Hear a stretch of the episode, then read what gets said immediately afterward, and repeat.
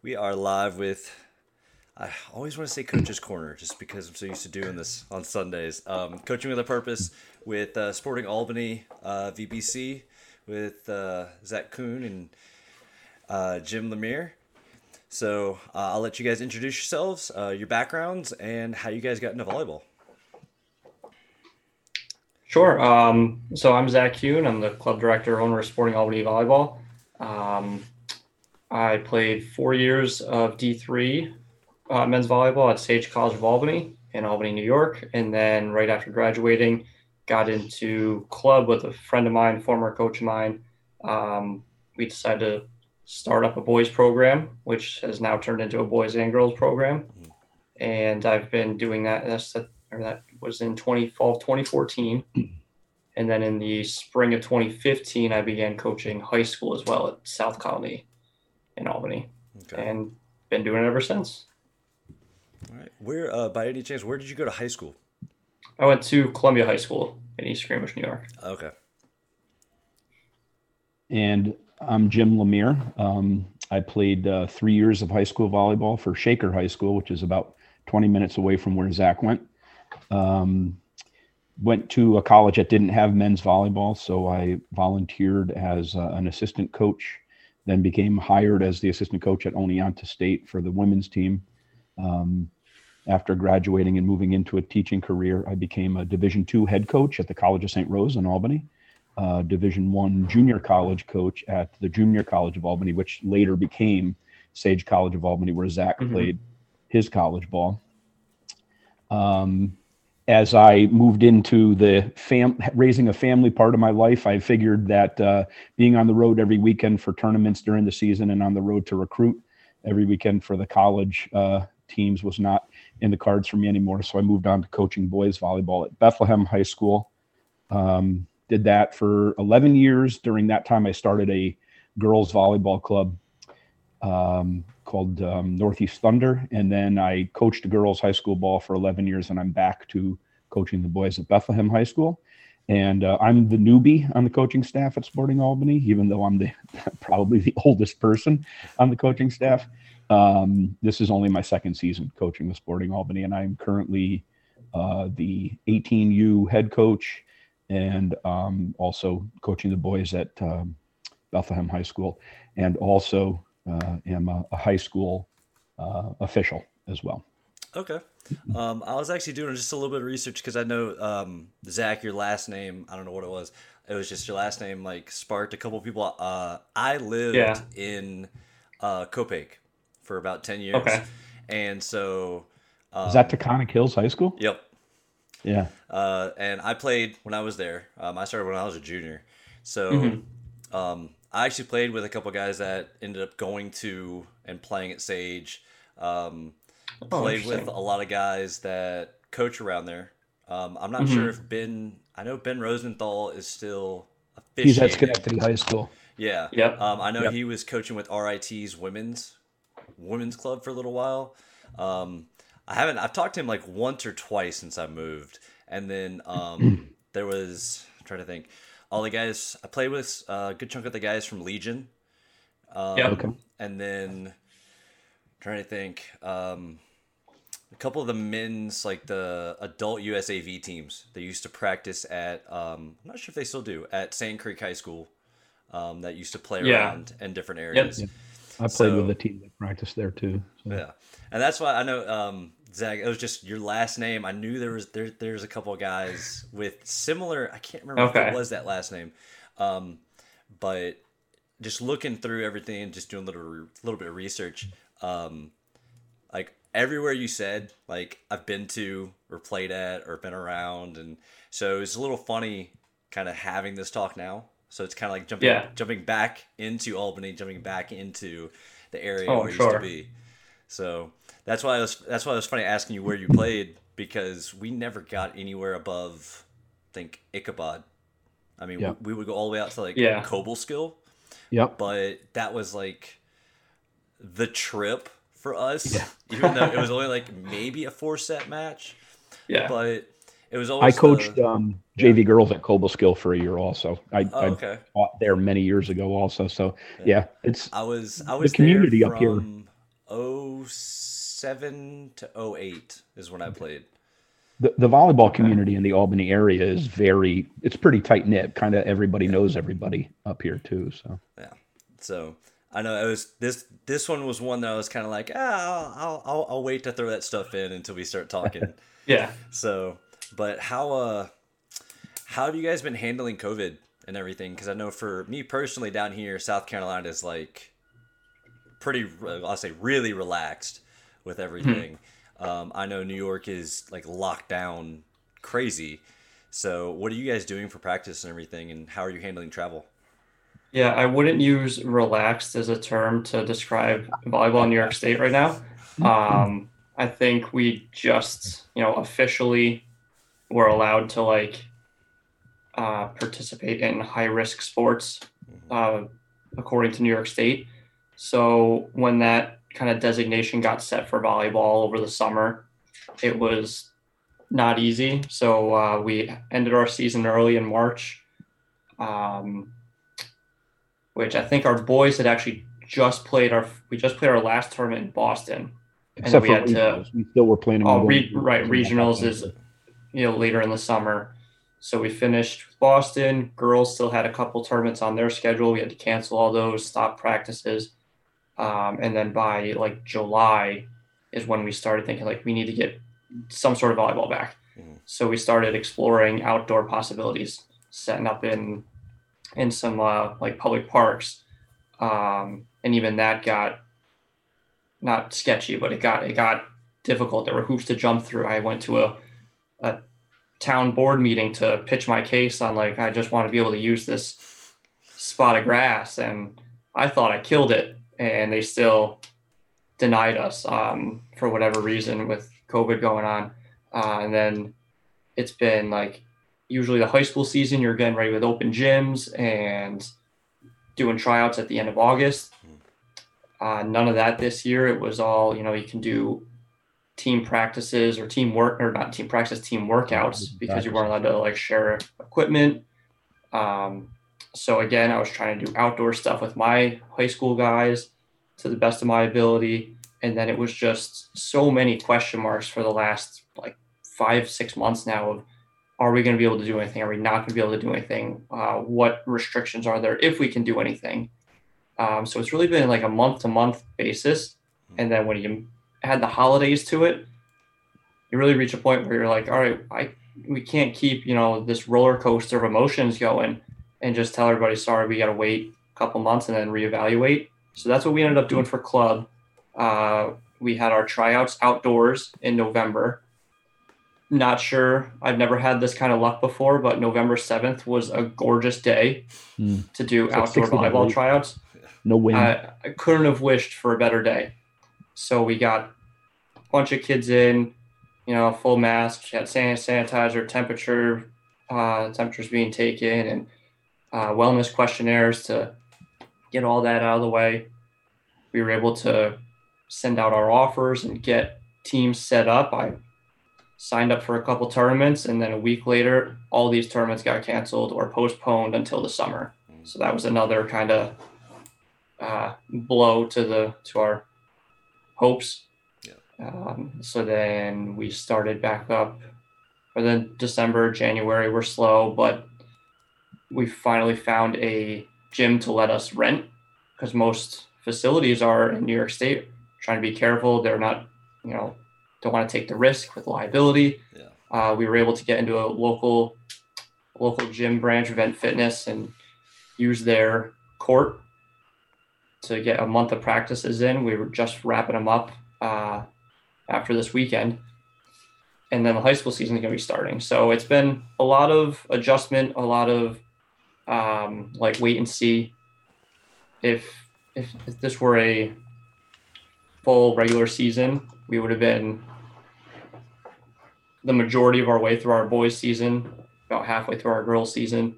Um, and really, I think, but I think the the silver lining is that doing what we did over the summer with outdoor clinics, because we really couldn't play 6v6, we couldn't play tournaments or scrimmages according to New York State rules. We had to focus on just these small skill specific drills and stuff like that. And I think that kind of sparked something, at least in me, of like this this might be better option than actually traveling to tournaments. Yeah. Because it's really it's more intimate coaching and breaking down of skills and you can get anyone you want or anyone that wants to come and play, they can because you're just you're just teaching. You don't have to worry about rosters and over booking stuff like that. Yeah. Sort of an inherent difficulty that came with that too was we had a lot of strong players show up at the clinics. We had some strong players show up at the tryouts, but as parents started to think about what the possibilities were of you know maybe we'd be going to tournaments and not get a chance to practice because of the limitations or you know maybe uh, they were not as comfortable once we had some spikes and then um, mm-hmm. you know, have, having their kids um, in in groups of 8 9 10 12 kids um, there were very solid players whose parents pulled them out or even the kids said uh, you know i'm i'm just not ready right now mm-hmm. um, yeah. and and that was difficult too because you you send out bids to the kids for for being on a roster um, based on positions as as well as other um, issues and uh, you know we've we've got I wouldn't necessarily call them strict structures of teams but we've got some sort of teams in mind that for instance don't have a libero or are a little bit thin at setter because of people who have opted out. So yeah. And I know that's we're been, hoping that, that after the high school season's over and we get back into um, getting ready to go play some tournaments in May and June, that some of those kids will be able to come back. Their parents will say, okay, the numbers have gone down and, and, and we can go ahead and let the kids go now. So I don't know. That's been the same kind of thing around everywhere. Is I know just north of us in North Carolina, they had uh, a huge chunk through I think it was January and I think a good bit of February. All the tournaments were pushed back. So like yeah. we were supposed to go to Charlotte uh, at least twice and ended up having to cancel. Got lucky because we have a convention center and sports center right here in Myrtle Beach, so we got to push everything local. But I know there's tons of clubs and everything that are either doing like you know partial practices or like you guys are having to do. You're having to u- utilize all these just strange you know schedules. So absolutely, and that's where it's it like it gets uh, I don't know, you start to feel bad because you have to send out emails constantly updating people mm-hmm. saying, hey, look, this fell through. We have to do this now. Well, just be patient with us. And you're kind of like, look, you know, I hate telling you guys this as much as I hate, you know, finding it out. And so it gets hard. It just gets like yeah. mind numbing. It's exhausting. With the high school boys, um, I, I found myself, um, I probably have about 60 kids between varsity JV and modified. Um, and I found myself sending out these mass emails and then a couple days later having to say, well, this has changed. And then, you know, a week later, hey, listen, what I thought was going to be this is now something else. Um, so I got to the point that even though I had some pipelines of information, um, that I was choosing not to immediately disperse information to parents and kids because I was just getting I felt burnt by the fact that I was having to to you know take those words back at some point in time shortly thereafter.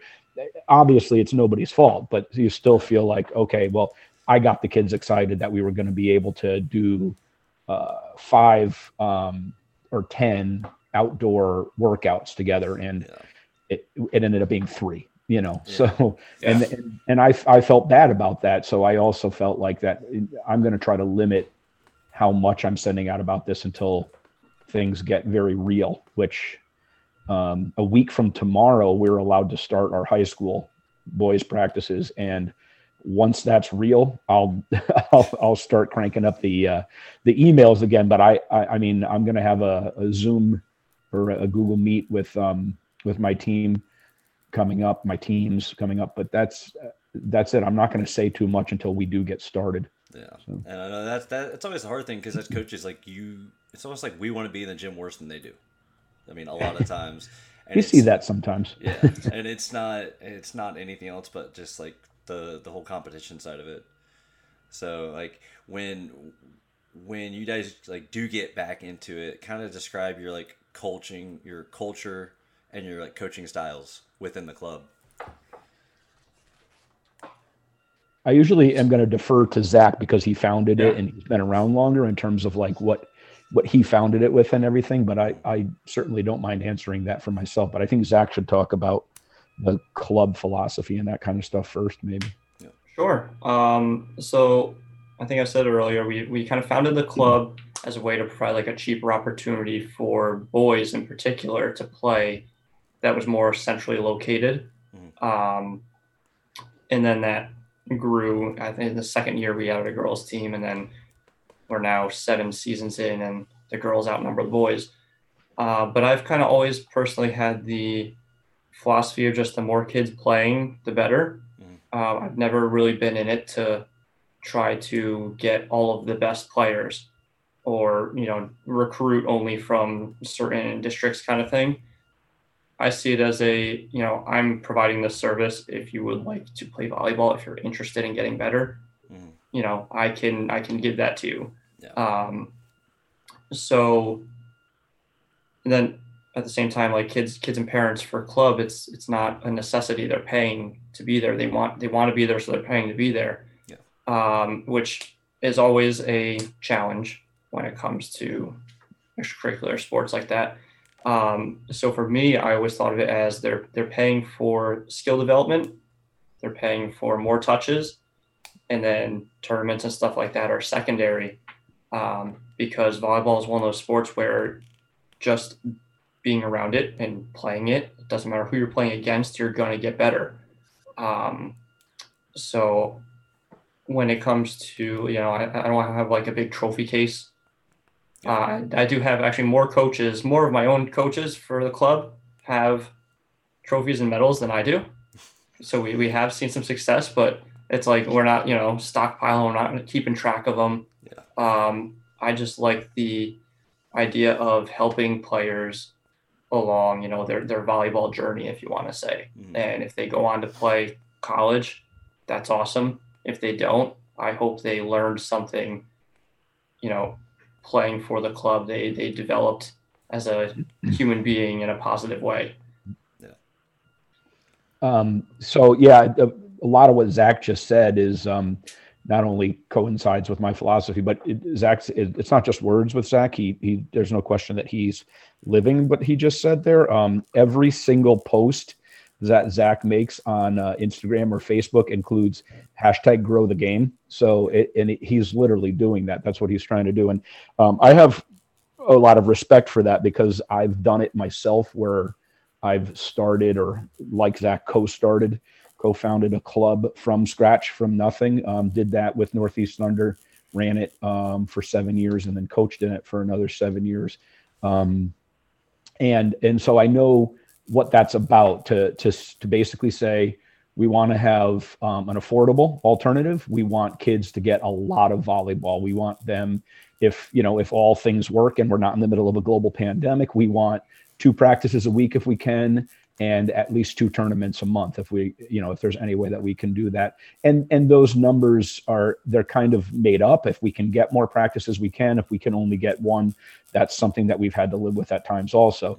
The tournaments have to do with what's out there but also um, in the in the past sometimes with what we can provide as well. Um, so as far as that part of of the club um, approach goes you know i i i applaud what Zach has has done with that because I know it's not all that easy to do. Um, as far as the coaching part of it goes, um, I have been doing it for so long that I think um, it would it would be easy to get into a situation and say the people that I'm coaching with, this doesn't I, I don't I don't coincide with them in terms of um, coaching philosophy. But when I came in last year, um, I came in because I came back to coaching boys volleyball. My kids are out of the house now, so I had more time to to dedicate to coaching boys club ball. And um, I actually had gotten involved with a friend of mine, and it didn't it didn't pan out. So um, I kind of looked at my scenario and said, where are most of my players playing? And um, that's how I hooked up with Sporting Albany last year. In well, I guess 2019. Um, of my starting seven players, my starting libero, both my starting outsides, and my starting opposite had all played for Sporting Albany, plus some kids on the bench. Um, and it, it, I would say the numbers are going to be pretty close to that, if not more. Uh, for this year's roster, we have uh, what, Zach, between the two groups that have been practicing in Mhm. February, we have about 22, 24 kids altogether. Yeah, something like that. and nine of them are are my players. And yeah. and unlike up, oh, hold on one second, please. Hold on, I'm sorry about that. I have somebody at the door. Okay. No, no worries. So I can jump in and talk more about. Um, I mean, my coaching style and something that has been influenced by now working with Lemire is, you know, really focused on. Um, so, sorry about that. That's all right. Go ahead. Um, we'll come back. So, uh, you know, where Zach was saying, like, I'm not necessarily trying to do this for one particular district or other. I did join Sporting Albany because of my kids being there, but I'd like to think that, um, you know, lots of other players are benefiting from the fact that I've got like 38 years in the game or whatever the, that ridiculous number is. So, um, so that's that's kind of uh, how I got to be with Sporting Albany. And then as far as philosophy goes, I'd like to focus on two things in practice: technique um, I want kids to sort of understand what it is we expect them to do, and you. I, I think it's really important to be using terminology that kids can understand, so that during a game, when I say yell out something to them, they're not looking at me like, "What are you talking about? You've never used that word before." And then strategy. We do a lot of talking about what would you do in a game situation, and and pl- planning and playing for game situations. The February practices have been almost exclusively play based as opposed to skill based. So. So when do you guys? Um, I know we all like to do like a certain progression within like club practice and kind of prepping for the first tournament, and especially with new teams or having athletes fill in certain spots within athletes that, other, that leave. Um, how do you guys prioritize your drill selection when you go from, we'll say, I guess we'll label it like a preseason before the first tournament into building up to where you guys travel and go play in that first match? depends on what you're talking about in terms of the situation because um, you know this year is unlike other years so um, but I, I personally feel, and I'm pretty sure that Zach and then our third boys coach Liam, um, we're kind of all in the same boat that we want them to have um, play based in practice as uh, as much as possible before they actually have to go play. But we don't want every practice, every minute of practice to just be um, scrimmage or games because there's other things that you have to work on as well. So um, we this year we did um, some Google meets with each other to talk about what we wanted our practices to look like, um, and then typically um, the way it's been going so far is um, I'll plan out what I want to do in my practice, and then I'll share it with the other two and say, "What do you guys think about this for the 18s?" Um, and a lot of times, um, Liam's um, 16s practice is pretty close in line with with that stuff. He, you know, he'll add his own special touches in there. His he's been, uh, although he's young, he's been around the game forever. His father was a high school and club coach for over 30 years. So. Um, we do a lot of, of that, and we, we do want to have a progression that goes from um, you know starting working on the the fundamentals and then working towards um, systems and things like that. But th- this this year has thrown all of that to that, that caution to the wind because we you know we needed to get into play as quickly as possible. Um, so when we were doing outside, we might have been able to do doubles, triples, fours. Um, at that time period, we couldn't do six on six. We can now, um, and so, um, but we still will do progressions of you know fours, sometimes fives, but then sixes. So. Yeah, for me, it's definitely like first day in the gym of whatever season. I'm starting simple, and I tell everybody, uh, you you can't do the fun stuff without doing the boring stuff. Um, it's one of my I like to say, you know, t-shirt quotes. Um, and always start simple, passing, serving, and maybe some hitting off of like a toss. And I'll usually do that for the first one or two practices, but then it's always I like to say that you have I like uh, upgrades to all my drills. Start simple, and then the next time we're back, we might do the same drill but upgrade it a step. Um, and then if they prove good at that, upgrade again.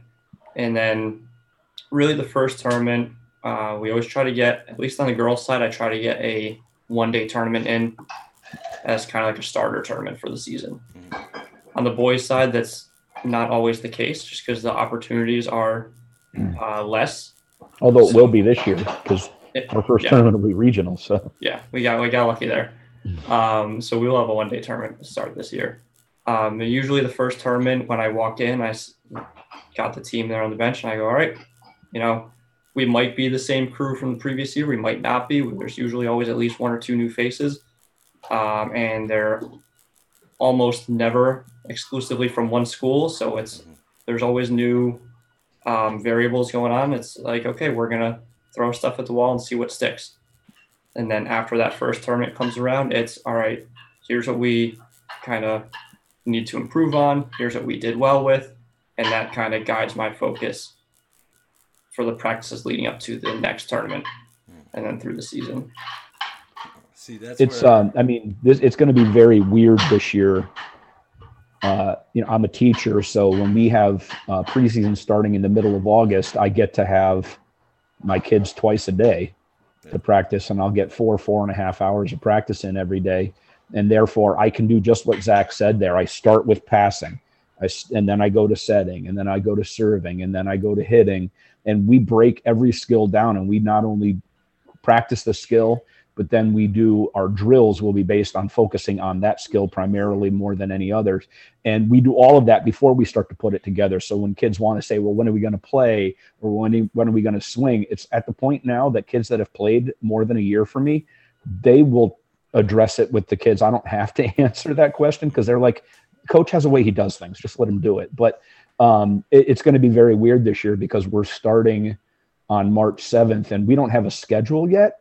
Uh, Zach, you didn't get a schedule from your AD, did you? Nope, still yeah. working on practice times. in fact, in fact, I don't know if our league even has a schedule. So we're, we're gonna yeah. we're I, I don't know when we're gonna play our first match, but my focus is gonna be, you know, getting to match readiness as quickly as possible this year, as opposed to um, skill work. And I'm fortunate that I have um, 11 seniors, um, and the, besides them, plus my one sophomore that were all on varsity last year, the kids that are coming up were in the gym with me last August, and their JV coach played for me for four years.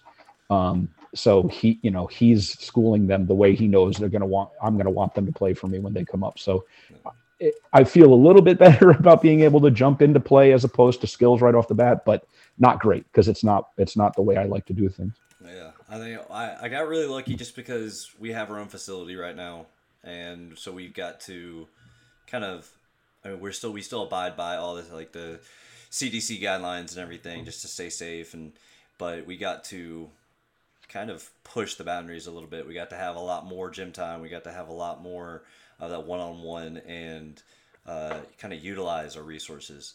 Um, I'm I'm a little different when it comes to that first tournament. I love just going to a two or three day to start out, mm-hmm. and those kids like we had this year that uh, I think we had three of them, three or four on our 14s that it was their first tournament ever. They've never this first okay. year playing club, and I kind of just we've been we get to the point with each team that we have um, where and it's usually all the young kids that we go, okay, you know, you're 12s, 13s, 14s. We're going to coach you like that right now. And then after we get past that first tournament, it goes, all right, are you guys ready to take the next step? And they kind of, you know, you wait to see what they say, and you go, all right, well, if y'all want to compete, we'll coach you like college kids. So, but that's only by your choosing. So, I love to kind of, you know, I I'll I'll not lead them by hand, but kind of get them to the first few steps, and then go, okay, now you guys start treading water. So mm-hmm. it's more of a not a trial by fire, but I want to see your your logical thinking happen. So that that first tournament comes around, and always expect the butterflies, always expect the nerves, and then you kind of I kind of look at them and go, you know how to fix it, you know how to work, you have the tools. Um, I always believe that every athlete has the tools they need, they just don't know how to use them yet. So it's it's a big thing for me at least to kind of I'll give them hints, but I'm not gonna give them any part of the answer because I want to see like for for me personally, I'm always one to struggle before I figure it out. So I'd mm-hmm. rather fail a thousand times and then get it right, mm. and then have them do similar. You know, I don't I don't want to waste time, obviously, and get them to go okay he knows we can do this. um, all of our coaches just standing here kind of watching this happen you know. Obviously we have everything we need. What do we have to do? And it's usually coming down to the kids that either start showing more interest in the activity or they start coming to us and go look give us something. Like we need something out of this. We're, we're, we're stuck. And so that's when you start for me i'll start like rewarding that. Like if you're going out grasping for information and it's not just saying tell us what to do. So that that whole the the thing you talked about about you know they've got the tools and and they can fix them and and seeing if they use that sort of logical thought on on the court that that kind of thing is it's a beautiful thing when kids have had enough reps you know that okay well i haven't encountered this situation before but i've encountered so many situations in my volleyball career that this new thing doesn't faze me. And and i love that moment when i can see that on a kid's mm. face and on their body language. And i think as coaches i, I hope everybody else gets the rush that i get of this. I, I and i probably when i'm in season for volleyball i probably think about this a good five times a day that that unbelievable feeling that you get when you see that your team is running like a well-oiled machine when you see that there isn't any ball that's within inside the four walls of the gymnasium that you don't think your team can get to because um, they're flowing they're moving they're talking like a lot for a lot of teams that I've coached lower level teams, that sort of thing might only happen during a free ball drill.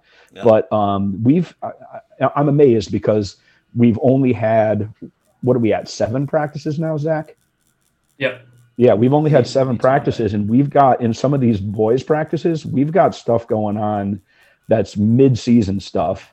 Um, you know, the where where the flow that's going on on the court is just unbelievable, and um, you know, big hits going up, going down, um, which is always a great thing to see. But then, you know, defenders are where they're supposed to be, and the ball's getting to the Mhm. center's hand, and then uh, you know, the a same the same type of aggressive hit is being rifled back over the court. It's it's uh, that's such a gratifying moment as as a volleyball coach, and um, I like to take the opportunity to congratulate the kids when they've had that moment, and also tell them that there's you can't go back now. You you've shown what you're capable of doing, and and this has to be the way that you play every point. And um, but I think once they've had enough reps, they get to see that that's the way the game should be played. That's the way they want the game to be played, and and they're more likely to do that. So I think what you're saying, Anthony, is kind of like it, it's kind of meshes with the philosophy that philosophy that we're talking about. Also, we we want the kids to um, get to that level, um, but you know, there's there's things that we can design our practices to do that will get them there. Yeah, I've always been, I've been one to like to make sure that the players are taking responsibility and being accountable for everything that they're doing and for the way, you know, for the way they respond to, you know, anything really, whether it's it's wins or losses. Um, one of the other things I like to do when I'm when I'm coaching is if something happens, I like to look at a player and I say, you know, what am I going to say, or what went wrong, and hear their thoughts first, because then you can kind of see the the gears working in their head of trying to actually problem solve and figure out, you know, what exactly it was without it being told to them. Because I know that when I was playing in high school, um, and then even into college, like it's no fault of my coaches. I think it's more of just my you know volleyball IQ or wasn't wasn't there yet. I just didn't really process some stuff that you know as quickly as other players were or at the same level as other players were. So I tried to use those personal experiences to help my current players, uh, you know, make that leap in skill and knowledge uh, faster than I did. Mhm. So, like whether it's reading plays or anticipating where the ball's going to go, or just kind of figuring out, hmm, that that hit that I just, you know, the swing I just took, where that ball went, why did it go there? Um, and really kind of giving them the responsibility of figuring it out. You know, point them in the right direction, see how it goes, but then you're there to catch them if they get it wrong. I think what you just said there, Zach, too, is one of the reasons why uh, a lot of times I think coaches like practice um, as much as, if not more than they like games and kids Mhm. kind of live for games. And, um, you know, I mean, I'm not saying that there aren't kids that love practice, especially with what we've gone through in the last year. Um, you know, there are kids who could not wait to get back into the gym, no matter what form it was it was in. But um, I think for for coaches, what you just said there, Zach, is we have the time in in practice to say to the kid, how how are you going to fix that, or what do you think you did there, or what am I going to say to you? And there's you know you have three seconds in between plays in a game, and it, you, first of all, you got to pick one thing out of six kids on the court that you Mhm. want to address immediately if you're going to say something, and then you don't have time to play the the question and answer game. You you've got to talk to them about what you want fixed for the rest of the match, um, so that you know that sort of thing doesn't happen again, or it can be improved or whatever. So yeah, I I the one thing I will say that the pandemic has done for us up here is it's the uh, I would say certainly the majority, if not the vast majority of our kids value practice Mhm. um, pr- probably Yeah. more than they used to.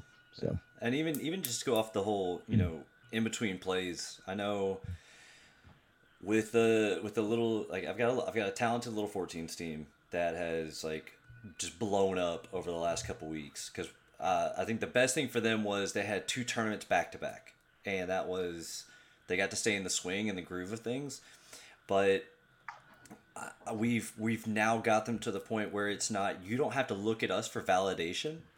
You just have to mm-hmm. listen and then focus on the game because you guys can hear us without having to look at us while we talk and we can walk and move along the sidelines and talk to the other coaches and we can kind of communicate with you guys without you needing to see what we're saying.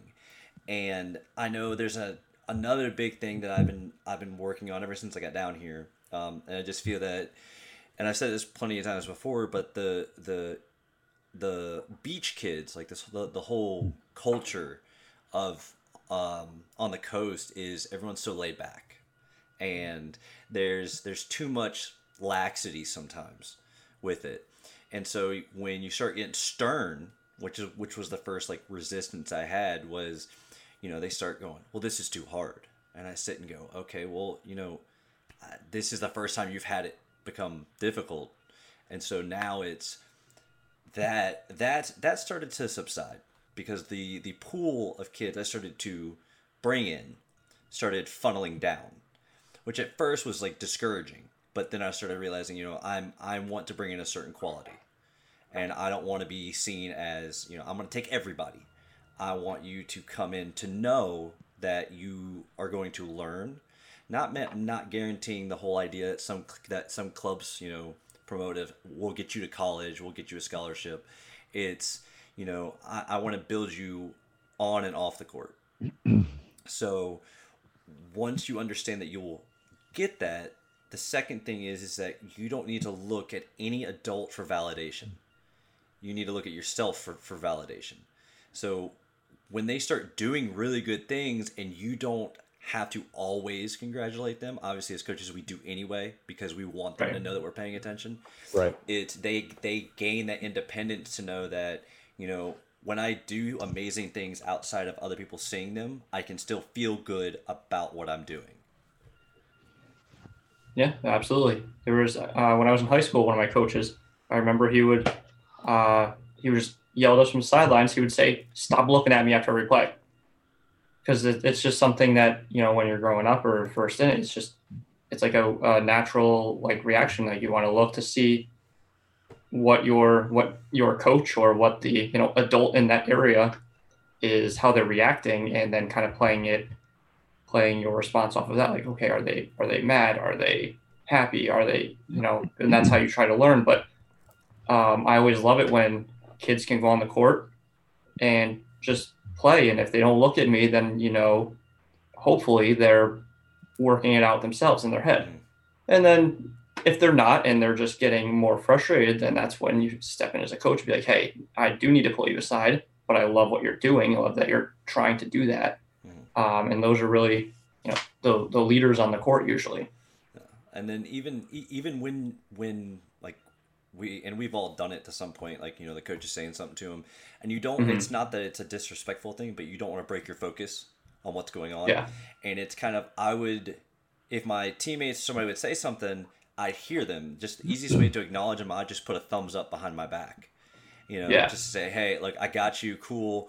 Um, you know, or I turned like if I was walking by them to serve or something, just say, hey, call something out, talk to me, you know, call the line for me, and Yeah. you know that was that that's one of the small things that I try to implement in practice and I try and ingrain in their head is not so much all the big skills because we, we can teach them all the big things. And it's mm-hmm. really come down to for me what i've noticed is nothing but discipline. If we can get them to stay disciplined on the very small and mundane things then they'll love everything that they're doing once they get farther. And it won't be a job.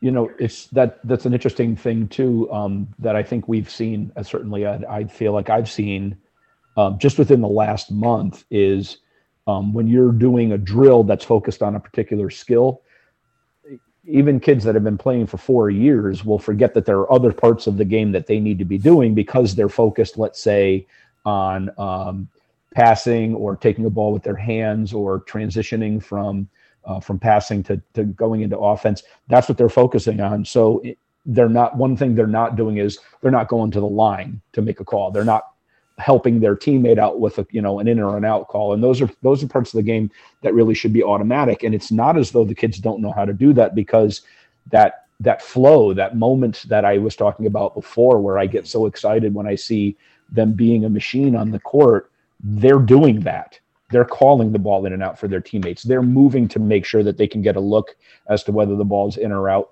when they're doing it in game context. And so, in, in a lot of ways, I think that this COVID thing has actually been a little bit of a seed change for me because I still want to focus on skills, but I know how important it's going to be to make sure that the kids are putting everything together as Yeah. opposed to just focusing on the one the one skill or the three skills that go hand in hand with each other.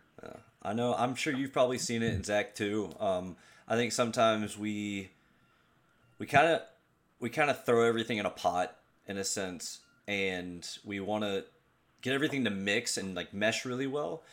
But there's certain things that I'm not gonna say you can't do it, but are very difficult to teach and coach certain athletes that sometimes they just click. And once they click, the athlete kind of like you said, the, the the gear sets in and then it starts catching. And it might skip a couple times, but then those those teeth lock in and then they, they start moving.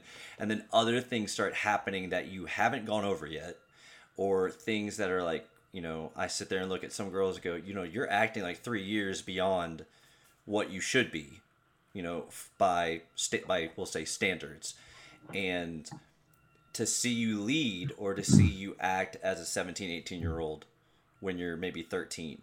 I said that's that's huge, you know. Sometimes I think it's the wonderful part about being a teen or an adolescent where they don't always understand the magnitude of the words that, that come out of their mouth, but they understand more of the true meaning which is like the same thing I've noticed with foreign athletes. When they come over to the US, how they talk, they use the, the true meaning of the English word. They don't sit there and use it as like a cover for something or to lead into something else. Mm-hmm. So I've always noticed whenever people are like, it's so hard to understand them. And I'm like, it's I I don't know. To me, I'm like, you know, they they appreciate the language and the words they use, so you get to really get a true insight if you're paying attention to what kind of person, what kind of athlete or coach they truly are. Mm-hmm. Yeah, that's very interesting, like dynamic in comparison. I never really had that experience to to think of that, but yeah, exactly what you're saying. How you know people that foreign players they don't speak the language as you know necessarily often or as as you know fluently as we do, but when they are speaking, they need to use specific words and really they, they mean what they say, whereas that might just go missed by the average high schooler. It's it, it's interesting. Uh, have you not had a foreign exchange student play for you at Colonie, Zach? Um, one, Yeah. and he was more of a soccer player, but Yeah. I think he was one of the. Sometimes it's it's like a mean joke because soccer and volleyball are the same season, and you'll look at some Yeah. really athletic soccer players who Yeah. you want to pull over to volleyball, and it's Oh yeah. hey, how many concussions you got? You know, because you're counting down to when they have to switch over to volleyball. I I Um, had uh, Yeah, a six five lefty come to us from uh, from soccer. It was one of the greatest things that ever Yeah. happened. But I was I was just thinking that about the foreign exchange student because I had a um, a kid from Finland. Uh, all of my foreign exchange students that I had uh, previously, they've never really played volleyball before they came. I didn't get you know like a, a Brazilian beach god coming over and playing for me or anything, but. Um, I did. I had this kid from Finland. He was about five seven. You know, there was no height there. There was no real skill there, but a great kid. And um, he was he was uh, his host family was the home of my libero, and um, so you know he played and everything. And um, in the beginning, he was just kind of a clown. That was just kind of who he was, and I think he was trying to find out what way he was going to fit in. But as the year went on, um, and and we were at a tournament, and there was a ball it was kind of a shanked pass, but the, my setter didn't even break to try to go make a play on it. Like he just he just kind of loafed and uh, then you know called for help, and the ball hits the net and falls to the ground. The first kid who was who said, "You know that you should have gotten to that ball. You should have picked up that ball." Was the kid from Finland, and um, and, and you know I think everybody else was feeling that, and um, I was about ready to pull the plug and put the backup setter in anyway. And when the kid from Finland said that, I was like sub, and and I was Yeah. At that point there was I, it was an automatic because um, he had vocalized, I think for the team what what everybody was feeling. You know, we were losing in the finals, and this kid wasn't doing what he needed to do as the guy running the show to get us give us a chance to get back into it and uh so like you said anthony this you know he this kid used words he wasn't somebody that was a vocal leader on the team but he used words to um to, to make sure that the the important things did get across Yeah, and that's that's always, I think that's always huge. Is you have, and I've I've, I've I don't know. I, I I was lucky enough to work with Coastal Carolina when I first moved down here, um, and that's kind of where my volleyball IQ took off. there was a girl from ichabod crane that was there just a few years ago I don't. i want to say maybe on the club team or on the on, actual on the on the on the girl the women's team from like 12 to 16 2012 to 2016 i think I'll have to look that up. yeah. I'll have to look that up. Um, we actually just had a girl come down to Coastal on a track scholarship from Taconic Hills, which was odd to Oh, see that. Um, but I got I, I got to learn from well the the head coach is, is a Hungarian, and so the first thing there was, um, you know, you hear I, like every time I would say, "Hey, I'm about to start working with this program," I'd ask other college coaches, and everybody knows everybody, obviously, and Mhm. so you start to get you start to hear things, and you go, "Okay, well, I want to find out." So when I went down there and I started talking to him, and I got in with him and everything, I was like, "Yeah, this guy's this guy's a little crazy, but you know, he's he's like a ball of energy, and my God, there is." Just the amount the amount that I got pushed in those two years, like and yeah, I've straight up said right right to him the first first few days I was there. I was like, you you are absolutely crazy, and he he just laughed. I mean, he laughed because he knew it, and um, but I mean, I got chewed out the most I've ever gotten chewed out as a coach, and you know, just there was such a standard and there was such a pedigree that that he kept, and then to learn from you know, they're in one season they had I think players from seven different countries wow on the roster. So you know, you got to learn about. There's something about overseas athletes and European and Eastern European athletes. They're absolute machines. my, And my first year at St. Rose, I had a machine, just like you said, who played for me from Haiti. And uh, one year when I was at JCA, I had a machine of a player from Puerto Rico. Um, and and you're, it's like you said, they knew all the proper skills. It wasn't some, they didn't need skill reminders. Um, so really all they needed you to do was to tell them what, you know, where you wanted them to go, what you wanted them to do, what- maybe what play we were going to be running or, Hey, look out for this particular player on the other side. Um, they, they were looking for that sort of elevation of play, not the constant reinforcement of stuff. And you know, coaching at a junior college, especially, you're you're you're you're bringing in some kids, many of them who they didn't get recruited by four year schools, so they are kids who, yeah, they might have played three or four years of high school ball, but they do need reinforcement of their skills pretty frequently. So, mm-hmm. so with uh, just w- with regards to, I know Albany's a pretty decent sized city. Um, what's what's been your biggest? Because I know every every area has got their own, we'll say, competition within clubs. What's the one thing that makes you guys stand out between everyone else? As a club? Yes. Yeah. I think Zach should start with that.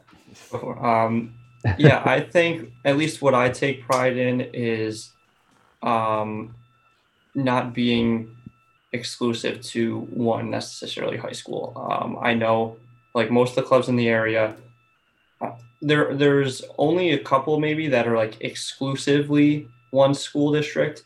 Others are majority a school district and then have like one or two or three from other schools. But I've always kind of taken pride in the mix of students that mm. um, that I have on my rosters. And actually, that was one of my uh, worries about starting back up with COVID is that uh, everyone, it's all about the cohorts and keeping everyone in like pods.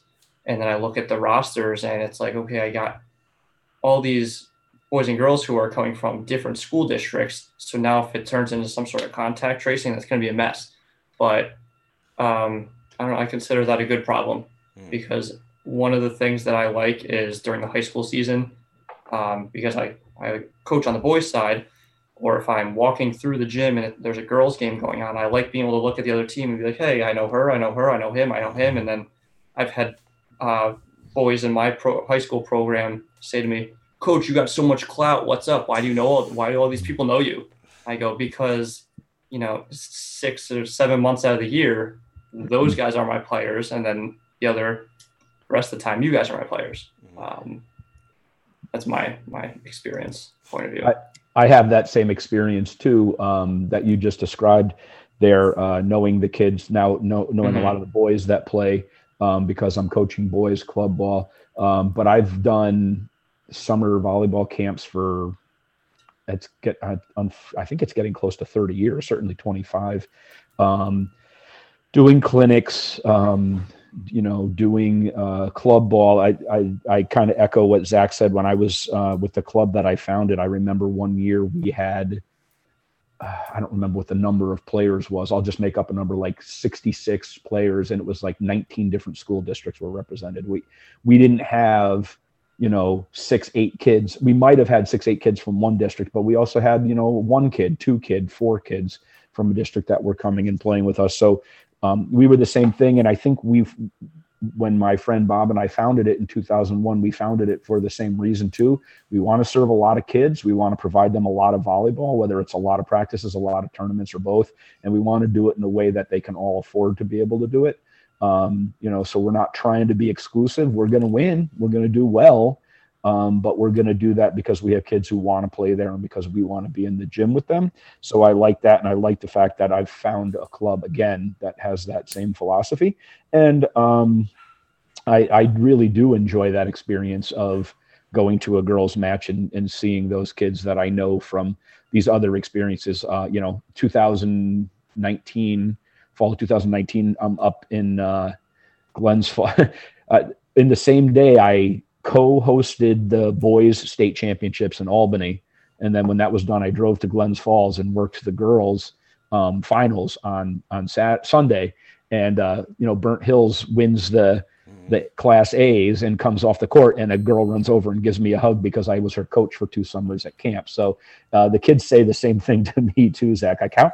Why do you know all these people? I'm like, it's not a bad thing that I know a lot of volleyball players. It's actually a very good thing. A lot of different things have rubbed off on me over the years um, that I've picked up from other people. And I've always felt a good volleyball coach liberally steals ideas from as many people as they possibly can. Um, I, you know, I, in all the years I've been coaching, I've probably invented three drills, and the rest are all things I've stolen. So, um, I uh, and and I love to give credit for those things. I love to tell the kids where I've gotten drills from um, when I do them in practice too. So, um, I, I think that those are a lot of really important ideas that Zach has created and, and kept in Sporting Albany for seven years. And um, he certainly made me feel like I was a part of all those things when I came in last January or whatever it was. And, uh, you know, then after just a couple months asking me if I wanted to do um, coach the 18s this year was a, was a very nice gift also. Mm-hmm. So uh, before we head out, um, mm. what, you know, for, for your athletes and everyone watching, um, what would you say to those looking to start playing, um, athletes returning, uh, what would be your, your words of advice to them, and why why should they they come try out at Sporting Albany? Um, I would just say like what I think I said earlier. If, you, if you're looking to play, if you want to play volleyball, come to Sporting Albany, and we will do everything we can to give you that opportunity to play. Um, a lot of it turns into like a numbers game, and it's hard to kind of balance things. I like the the sharpest knives that I've had like in my soul are when I have like six or seven people, six or seven players who want to be on a team, but like can't all commit. But half of them are super in, and I have to like pull the plug on that team. I hate doing that. That's the worst feeling. Um, but I will always do everything I can to provide that opportunity uh, to the best of my ability. And uh, every every practice, you'll learn something new. I hope, whether it's volleyball wise or just life wise. Um, and even if even if we don't always win, I'm hoping that it's it's all a learning experience and that you will get something positive out of it, whether you're on the court, off the court, just in the blue and orange. I like to see. I like like to see people wearing our colors and you know getting positive experiences out of it. And I and I would say, um, I mean, we have so many female volleyball players in the Capital District, um, and you know, as to whether there are enough clubs for them or not, I don't know. I think just think it's really important for girls to get out there and be playing. I've coached obviously both boys and girls in all ages, and ability levels. And I think everybody can see that if you play for eight or 10 weeks from August to November, you, you get to a certain level of achievement. But if you play in the off season from high school ball, you get to be extraordinarily better. So I think that that's really important for girls. And specifically for boys, um, we have three boys coaches that have more than 60 years of experience and still love what they're doing mm-hmm. enough to be excited every minute that they're in the gym. So uh, we can promise you, um, you know, c- engaging constructive practices and, and, and guaranteed learning experiences. And when Zach says, if we don't always win, you're going to learn something, to me, that is a win. You know, that's club volleyball. There only gets to be one national champion. There only gets to be one regional champion in each each level. Um, so the rest of the teams end their season with a loss typically. Um, and and the same can be said of high school ball. We're, we're not going to win on the court all the time, but we're going to win every time we step in the gym if we do the things that we know we can do and, and work hard at it. Yep. Volleyball, you'll get better whether there's just being there and having a volleyball in your hands and every missed serve is one serve closer to an ace. So, uh, you know, come give us a shot come in the gym, listen to some some hip hop, as we know Meech always likes to play, and it, will be fun. So, just want to say th- thank you guys. I appreciate you guys coming on. Um, I know it was like a one week notice, but I really do appreciate uh, f- fitting this in. And um, until next time, everybody out there, uh, we will be on tomorrow night for Coach's Corner at seven o'clock. So we will catch everybody later.